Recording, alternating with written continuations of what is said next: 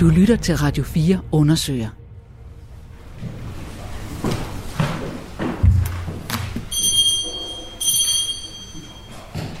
Velkommen til øh, byrådsmødet. Foreningen Søstre mod vold og kontrol er på dagsordenen til byrådsmødet i Odense den 1. juni. Mødet er skæbnesvangert for foreningens position i Odense, for politikerne skal her på mødet gøre op, om de fortsat har tillid til foreningen, og de skal stemme om, om de fortsat vil give penge til projektet. Du lytter til serien Borgmesterens Søstre fra Radio 4 undersøger. Her fortæller vi historien om, hvordan en toneangivende forening, der vil bekæmpe negativ social kontrol og vold, blev anklaget for at benytte sig af nogle af de samme bøllemetoder, som de netop er sat i verden for at bekæmpe. Der er sket en uh, tillidskrise mellem kommunen og foreningen på baggrund af de ting, der er kommet frem. Vi kan ikke få svar på, hvad pengene er blevet brugt til. Men foreningen rider ellers også på en bølge af velvilje. Især fra Socialdemokratiet i Odense, hvor de har en urokkelig støtte fra borgmesteren Peter Rabeck Det er et vigtigt ben i vores indsats mod negativ social kontrol. Og støtten er også stor på Christiansborg, hvor kampen mod negativ social kontrol er en vigtig del af Socialdemokratiets politik. En hver pige og kvinde i Danmark skal leve uden vold. Uden social kontrol. Søstre mod vold og kontrol har som mål at blive udbredt i hele Danmark, og har på få år formået at få millioner af offentlige kroner fra både stat og kommune til deres kamp. Og de har mange indflydelsesrige venner helt op på ministerniveau, som de ikke er blege for at inddrage, når de møder modstand. De har bagvæsker. De har begået karaktermord på mig. Og historierne om pres og trusler udført af foreningens talskvinde har ført til, at byrådet må tage en beslutning. Mit navn er Jais Nørgaard Alstrøm, og det her er tredje afsnit af Borgmesterens Søstre.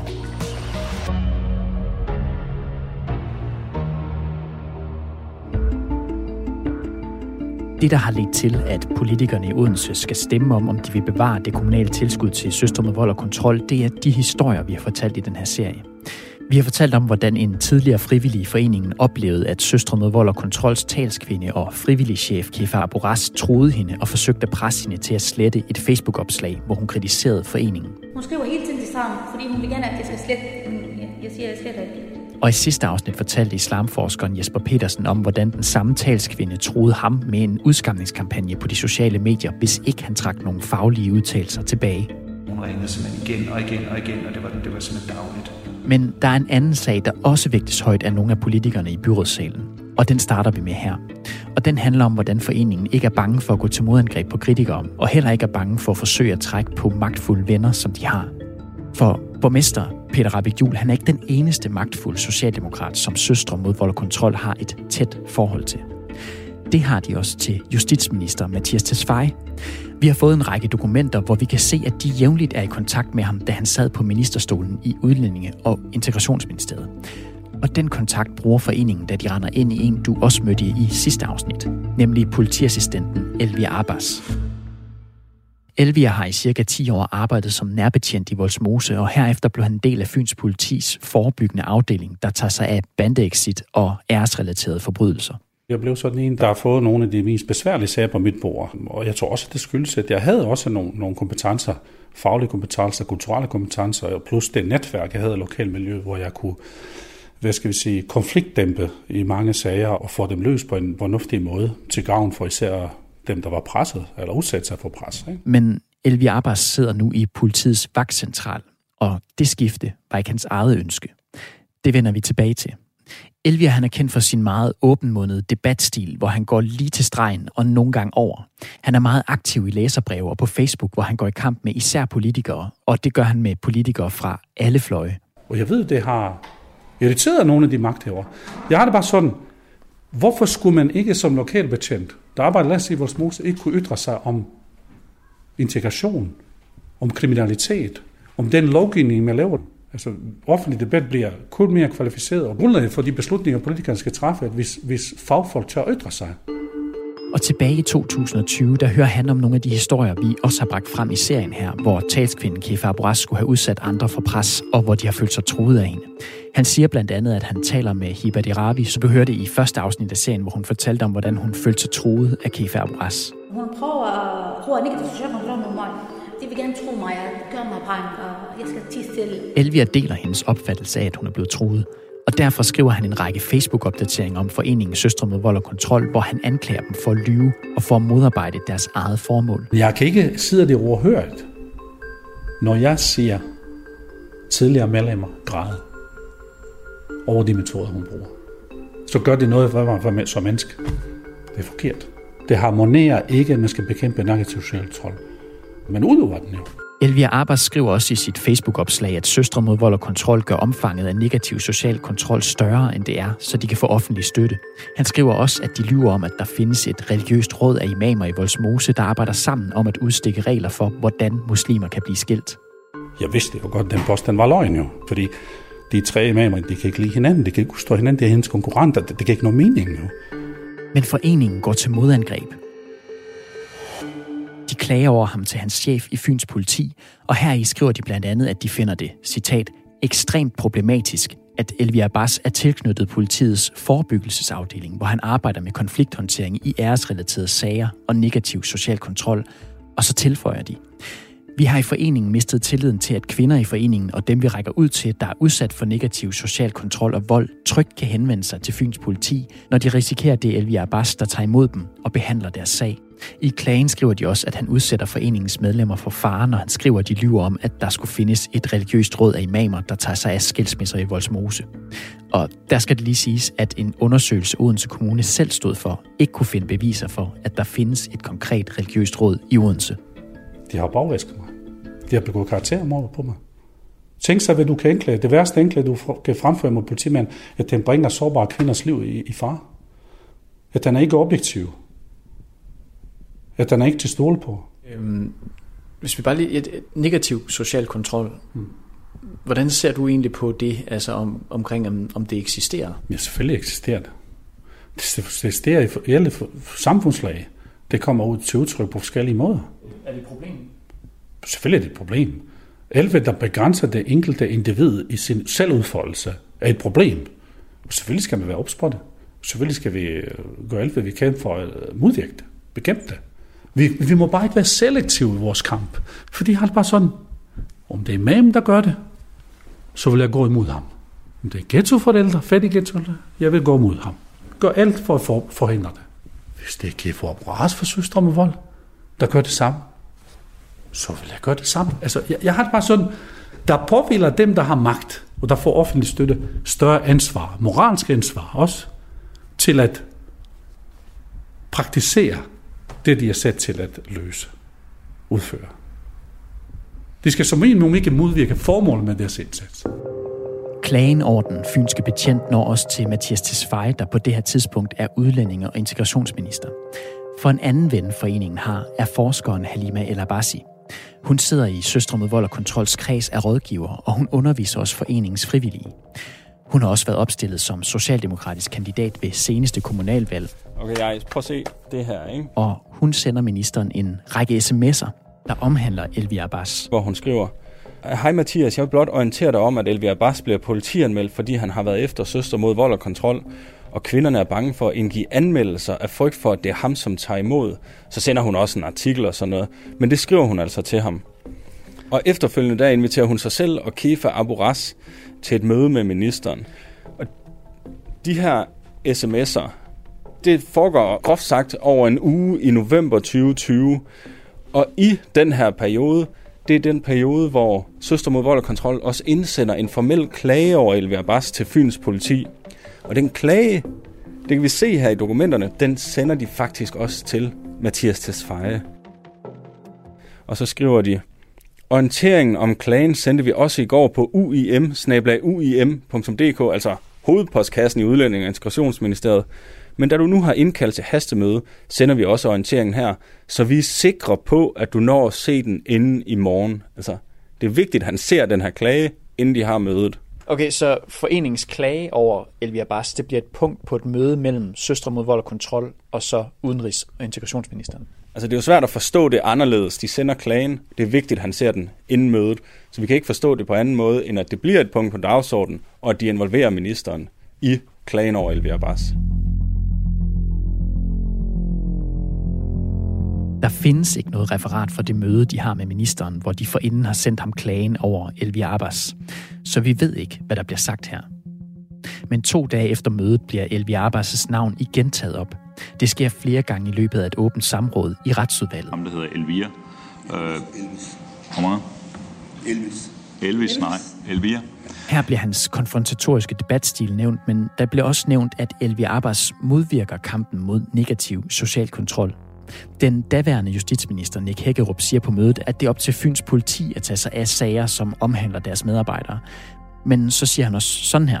Hvis vi har tale om en, en medarbejder, som i sit virke modarbejder øh, social kontrol, må det selvfølgelig ikke ske i arbejde. Altså, øh, det siger sig selv. Fem dage efter samrådet er Elvira til en tjenestelig samtale. Herefter bliver han forflyttet og placeret i politiets vagtcentral. Øhm, nu vil jeg gerne gennemgå noget med dig, Søren og jeg. Vi har prøvet at lave en øh, tidslinje for dig her. Prøv at se her. Vi viser Elvira de dokumenter, der viser, at foreningen er gået til udlænding- og integrationsministeren få dage før han bliver forflyttet. Hold op.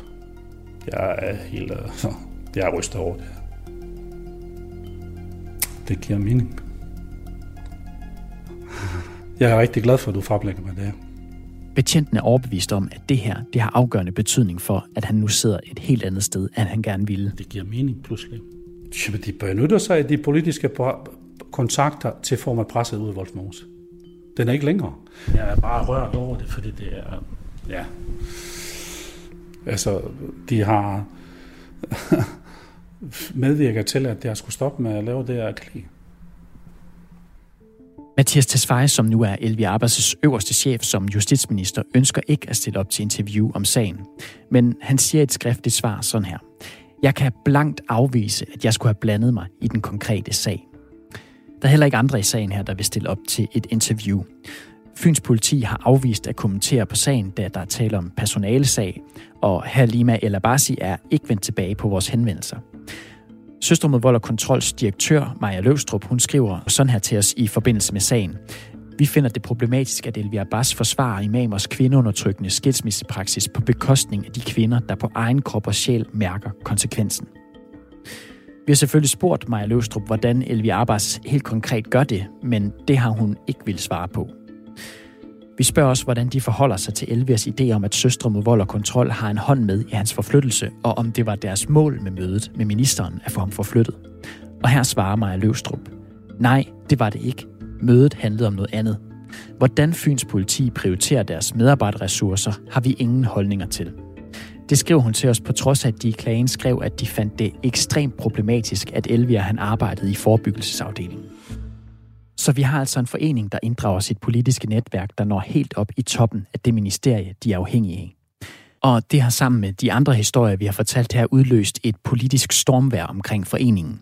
De borgerlige partier i Odense Kommune har fået nok, og op til afstemningen i byrådssalen, der vakler støtten også fra en anden fløj i byrådet. Enhedslistens Reza Javid er blevet skeptisk. Så jeg synes, at der er sket en uh, tillidskrise mellem kommunen og, foreningen på baggrund af de ting, der er kommet frem. Uh, og de ting, som vi snakker om med kommunikation og pres på kritikere osv., det er ikke noget, som nødvendigvis er ulovligt, men det er heller ikke noget, der er, der er forenligt med, med arbejde i en forening, som, som får støtte fra, fra Odense Kommune. Så inden mødet har han bedt foreningen om at forklare sig for medlemmerne i beskæftigelses- og socialudvalget. Og han har også bedt dem om at gøre det klart, hvilke resultater foreningen skaber. Altså, jeg har ikke nogen uh, konkret billede af, hvordan hjælpearbejdet i foreningen foregår. Altså, vi skal på en eller anden måde have en helhedsvurdering, så vi kan finde ud af, om vi uh, synes, foreningen skal fortsætte uh, have støtte fra kommunen, eller støtten skal stoppes. Vi er også interesseret i foreningens resultater, og kort sagt så har foreningen to tal, som de bliver målt på. Antallet af frivillige og antallet af kvinder, som lever under negativ social kontrol, som foreningens frivillige når ud til. Søstre mod vold og kontrol siger selv, at man siden foreningen blev stiftet, har ragt ud til 700 kvinder. Og vi spørger i første omgang kommunens embedsmænd, der modtager foreningens evalueringer, om der er dokumentation for, at foreningen har nået det antal kvinder, de siger. Og her skriver de til os, som udgangspunkt eftertjekkes de frivillige foreningers evalueringer ikke, da samspillet mellem kommunen og civilsamfundet er baseret på tillid. Så det vil sige, at foreningen ikke skal bevise, at de rent faktisk har nået det antal kvinder, de siger, de har. Og embedsmændene skriver også til os, at man har en forventning om, at der ikke er gengangere blandt de kvinder, foreningen oplyser, de har nået. Men det kan der godt være. Det forklarer Søstre mod vold og kontrol selv til os. For de to måder, de har nået flest kvinder på, er gennem arrangementer, de har afholdt, hvor frivillige holder oplæg, og så når deres frivillige søstre i deres hverdag er i kontakt med andre kvinder, som måske kunne have brug for hjælp. Og her skriver de til os, at en kvinde, søstrene har kontaktet på den måde, også kan have deltaget i et af deres arrangementer. Hun kan altså have talt med flere gange. Og de ved heller ikke med sikkerhed, at de kvinder, de har nået gennem deres arrangementer, faktisk er udsat for negativ social kontrol. De skriver sådan her til os. Her er det selvfølgelig vanskeligt at sige, om de kvinder, der deltager, er udsat for negativ social kontrol, så her gør vi vores bedste for at lave en kvalificeret vurdering. Men vi går selvfølgelig ikke rundt og interviewer hvert enkelt deltager omkring, hvorvidt de føler sig begrænset i deres frihedsrettigheder og er udsat for negativ social kontrol. Ud af de 700, de har hagt ud til, har de nået knap 200 gennem deres arrangementer. Og her kan der altså være tale om både kvinder, der ikke er i målgruppen, og kvinder, de har talt med i andre sammenhænge. Der er altså stor usikkerhed om de tal, foreningen opgiver til kommunen. Søstre mod vold og kontrol siger dog, at de har hjulpet med at bygge bro mellem 154 kvinder og så politi og krisecentre, advokater og sikkerhedskonsulenter. Og her siger de, at de ved, der ikke er genganger. Men den her usikkerhed om tallene, den er rådmanden Tommy Hummelmose fra det konservative Folkeparti i Odense stærkt utilfreds med. Det vil sige, at det er jo ikke 700 mennesker, de har været i kontakt med. De siger tværtimod, at de 700 kvinder, de er både talt med, når man møder dem på gaden og taler med dem, når de er til et foredrag, hvor de ser et PowerPoint-show. Og der er så meget snavs og, og løgn og, og fordægte tal i den her historie, at vi spørger bare helt simpelt, hvem er det egentlig, I har hjulpet? På et møde dagen inden byrådsmødet, der får politikerne at vide, at foreningen har lavet nogle ændringer. Kefa Aboras har nu ikke længere titel som talskvinde i foreningen. Og foreningen oplyser dog, at hun stadig i relevante sager udtaler sig på vegne af foreningen, men hun er altså ikke officielt talskvinde længere. Og der skal andre ting inden byrådsmødet, hvor politikerne skal afgøre, om foreningen stadig skal have støtte fra kommunen. Vi kan se nogle mails sendt til nogle af politikerne, at direktør Maja Løvstrup fortæller, at hun har indskærpet over for Kefa Aboras, at ingen må føle sig truet af at være i dialog med Søster Vold og Kontrol, og at hun har en klar forventning om, at der ikke sker noget lignende igen. Og selvom foreningen i første omgang afviste, at islamforskeren Jesper Petersen skulle være blevet truet, så har Maja Løvstrup også beklaget over for ham, at han har følt sig truet. Og han ser nu sagen som afsluttet. Jeg er da glad for, at øh, foreningen går ned den vej nu. Altså anerkender, at, øh, at der har været en trussel. Nå, men alle de her indrømmelser, de ændrer ikke noget for de borgerlige partier i Odense Kommune. De vil have støtten fjernet, og det skal afgøres i byrådssalen. Og nu er vi ved byrådsmødet. Og op til mødet, der vil vi meget gerne tale med borgmesteren Peter Rabeck Jul, der har støttet foreningen hele vejen igennem. Men i stedet sender han Cecilie Crawley, der er Socialdemokraternes politiske ordfører i byrådet. Og jeg starter med at spørge hende om, hvordan hun forholder sig til, at en forsker siger, at han er blevet truet af foreningens frivilligchef og nu tidligere talskvinde.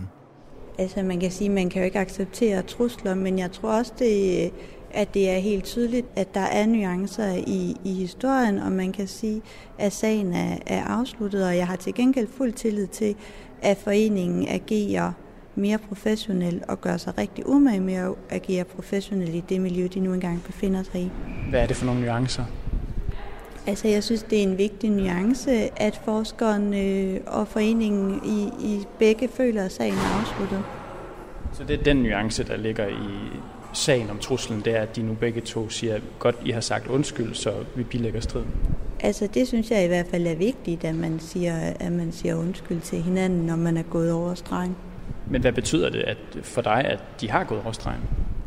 Altså, jeg tror, alle er enige om, at den kommunikation, øh, den kommunikation, der er sket, det, at den har været uhensigtsmæssigt, og det har foreningen også beklaget. Og det tænker jeg, det er det, man skal, når man går over grænsen. Øh, det er, at man skal sige undskyld og sørge for, at det ikke sker igen, og det er det, de har gjort.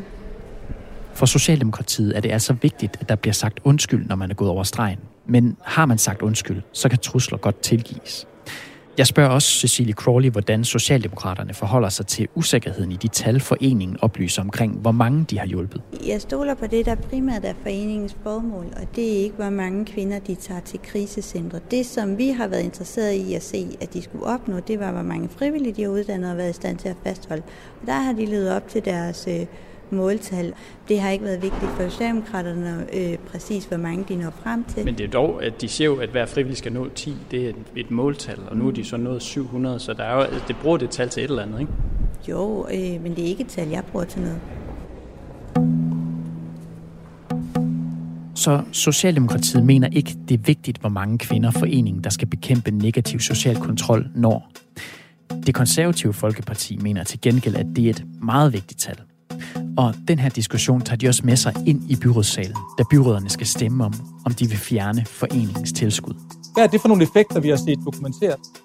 Jeg har ikke set nogen effekter dokumenteret. Hvis vi skal have en kommune, hvor at man ikke kan lave fejl og sige undskyld, og ikke få en chance til, så tænker jeg, at det er en rigtig, rigtig svær kommune. Politikerne diskuterer spørgsmålet i over en time. Vi undrer os over, hvordan borgmesteren stadigvæk kan have tillid til foreningen. Hvad er det for en uheldig alliance, der er mellem dig, Rabeck, og søstrene? Det står klart, at SF, Radikale Venstre og Socialdemokratiet vil bevare tilskuddet.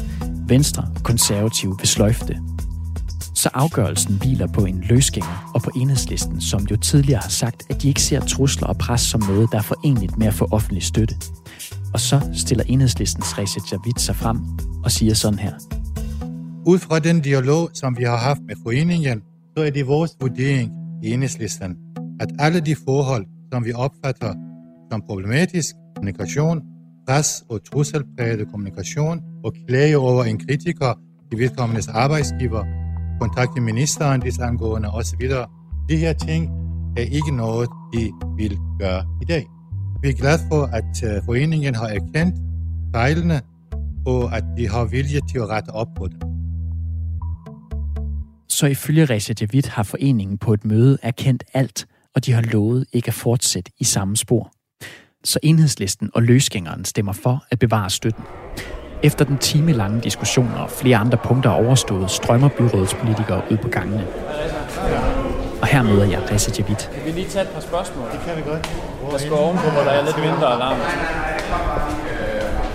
Kan du, kan du lige prøve at forklare, fortælle lidt mere om, hvordan foreningen har erkendt øh, de her forhold omkring øh, pres omkring trusler, omkring at gå til ledelse og minister i forhold til den navngivende patient? Ja, altså vi, vi, vi har været i, i dialog med, øh, med foreningen, og vi kom op med alle de her sager, som, øh, som er kommet op og som var kritiske. Øh, og det, som vi hørte, det var, at man ikke vil gøre det igen, hvis det var at situationen opstod. Man kan i borgerklogskabet løs sige, at det ikke er den vej, det skal gå, det er ikke den vej, det hjælper de kvinder, som det handler om. Så den her øh, adfærd, som du siger, ikke er forenlig med øh, at få støtte fra øh, kommunen, det, det kan viskes bort med en undskyldning? Ikke bare med en undskyldning, men at man retter op på det, at, at, det, ikke, at det ikke gentager sig. Hvad nu, hvis der sker noget lignende igen? Jamen, hvis der sker noget, som er decideret ulovligt, så kan vi faktisk, så vil vi faktisk kræve øh, tilskuddet tilbage. Hvis der sker nogle ting, som ikke er ulovligt, men forkert, øh, uhensigtsmæssigt, ligesom de ting, der er øh, foregået, så har vi ikke mulighed for at trække støtten tilbage, men vi har selvfølgelig mulighed for at stoppe næste gang øh, de søger om støtte. Og vi gør det, hvis det sker? Jamen altså, hvis det her adfærd fortsætter, så vil vi. Så Søster mod vold og kontrol har beklaget over for politikeren fra enhedslisten, Resha Javid, og de har lovet ikke at gøre den her slags igen. Men de har ikke beklaget over for deres tidligere frivillige, Heba Diravi, hende, der oplevede at blive presset og truet på sms af Kefa Aboras, og heller ikke over for Elvia Abbas. De vil begge gerne have en offentlig undskyldning. Hvis jeg skulle ståle på, at de faktisk kan fremadrettet undgå at begå de her fejl og bekæmpe negativ social kontrol i stedet for udover den, så forventer jeg som minimum, at de også er voksne nok og tager ansvar og offentligt gå ud og beklager. Vi har ikke fået et klart svar på, om de kan få en undskyldning, men foreningsdirektør Maja Løvstrup skriver til os, at de i dag ikke vil have klaget over Elvi Arbas eller have involveret ministeren, fordi det kan optrappe en konflikt. Vi spørger, hvad de ellers ville have gjort anderledes i dag, og her der skriver hun til os sådan her. Vi har et arbejde, hvor vi investerer mere end blot vores faglighed, og hvor der er en stærk drivkraft for at gøre en forskel for kvinderne. Men vi skal stadig agere professionelt. Derfor har vi i kølvandet på den uvældige advokatundersøgelse og den kritik, der kommer frem nu her, valgt at gå endnu mere systematisk til værks med udarbejdelsen af et adfærdskodex. Det kan for eksempel være principper om, at vigtige beslutninger og handlinger i samarbejdsrelationer ikke træffes alene, eller at man altid inddrager den øverste ledelse, når man føler afmagt, uretfærdighed og frustration, og dermed mindsker risikoen for at handle i affekt. Søstre mod vold og kontrol har altså med beklagelser og løfter om forbedringer reddet stormen af i Odense. Men søstrene har også planer om at udbrede deres koncept til andre kommuner i landet. Og her er de startet med at være i kontakt med de to største kommuner, Aarhus og København. Og i hvert fald i Aarhus bliver det op at bakke at blive etableret. Jeg kan blot sige, at de har øh, klart taget afstand fra det af flere omgange. Og pengene til den her del af projektet, de kommer fra staten. Og til styrelsen, der giver de penge, er der også usikkerhed omkring de resultater, Søstre med vold og kontrol oplyser. Og det ser vi nærmere på i næste afsnit. Du har lyttet til tredje afsnit af Borgmesterens Søstre. Det var tilrettelagt af mig. Jeg hedder Jais Nørgaard Alstrøm og er Søren Maja Jensen. Irene Nørgaard er redaktør. I afsnittet her, der var der brugt klip fra TV2 Fyn og fra Byrådstv. TV. Husk, at hvis du ved noget om historien her, som du synes, vi skal vide, så kan du tippe os på tip radio4.dk.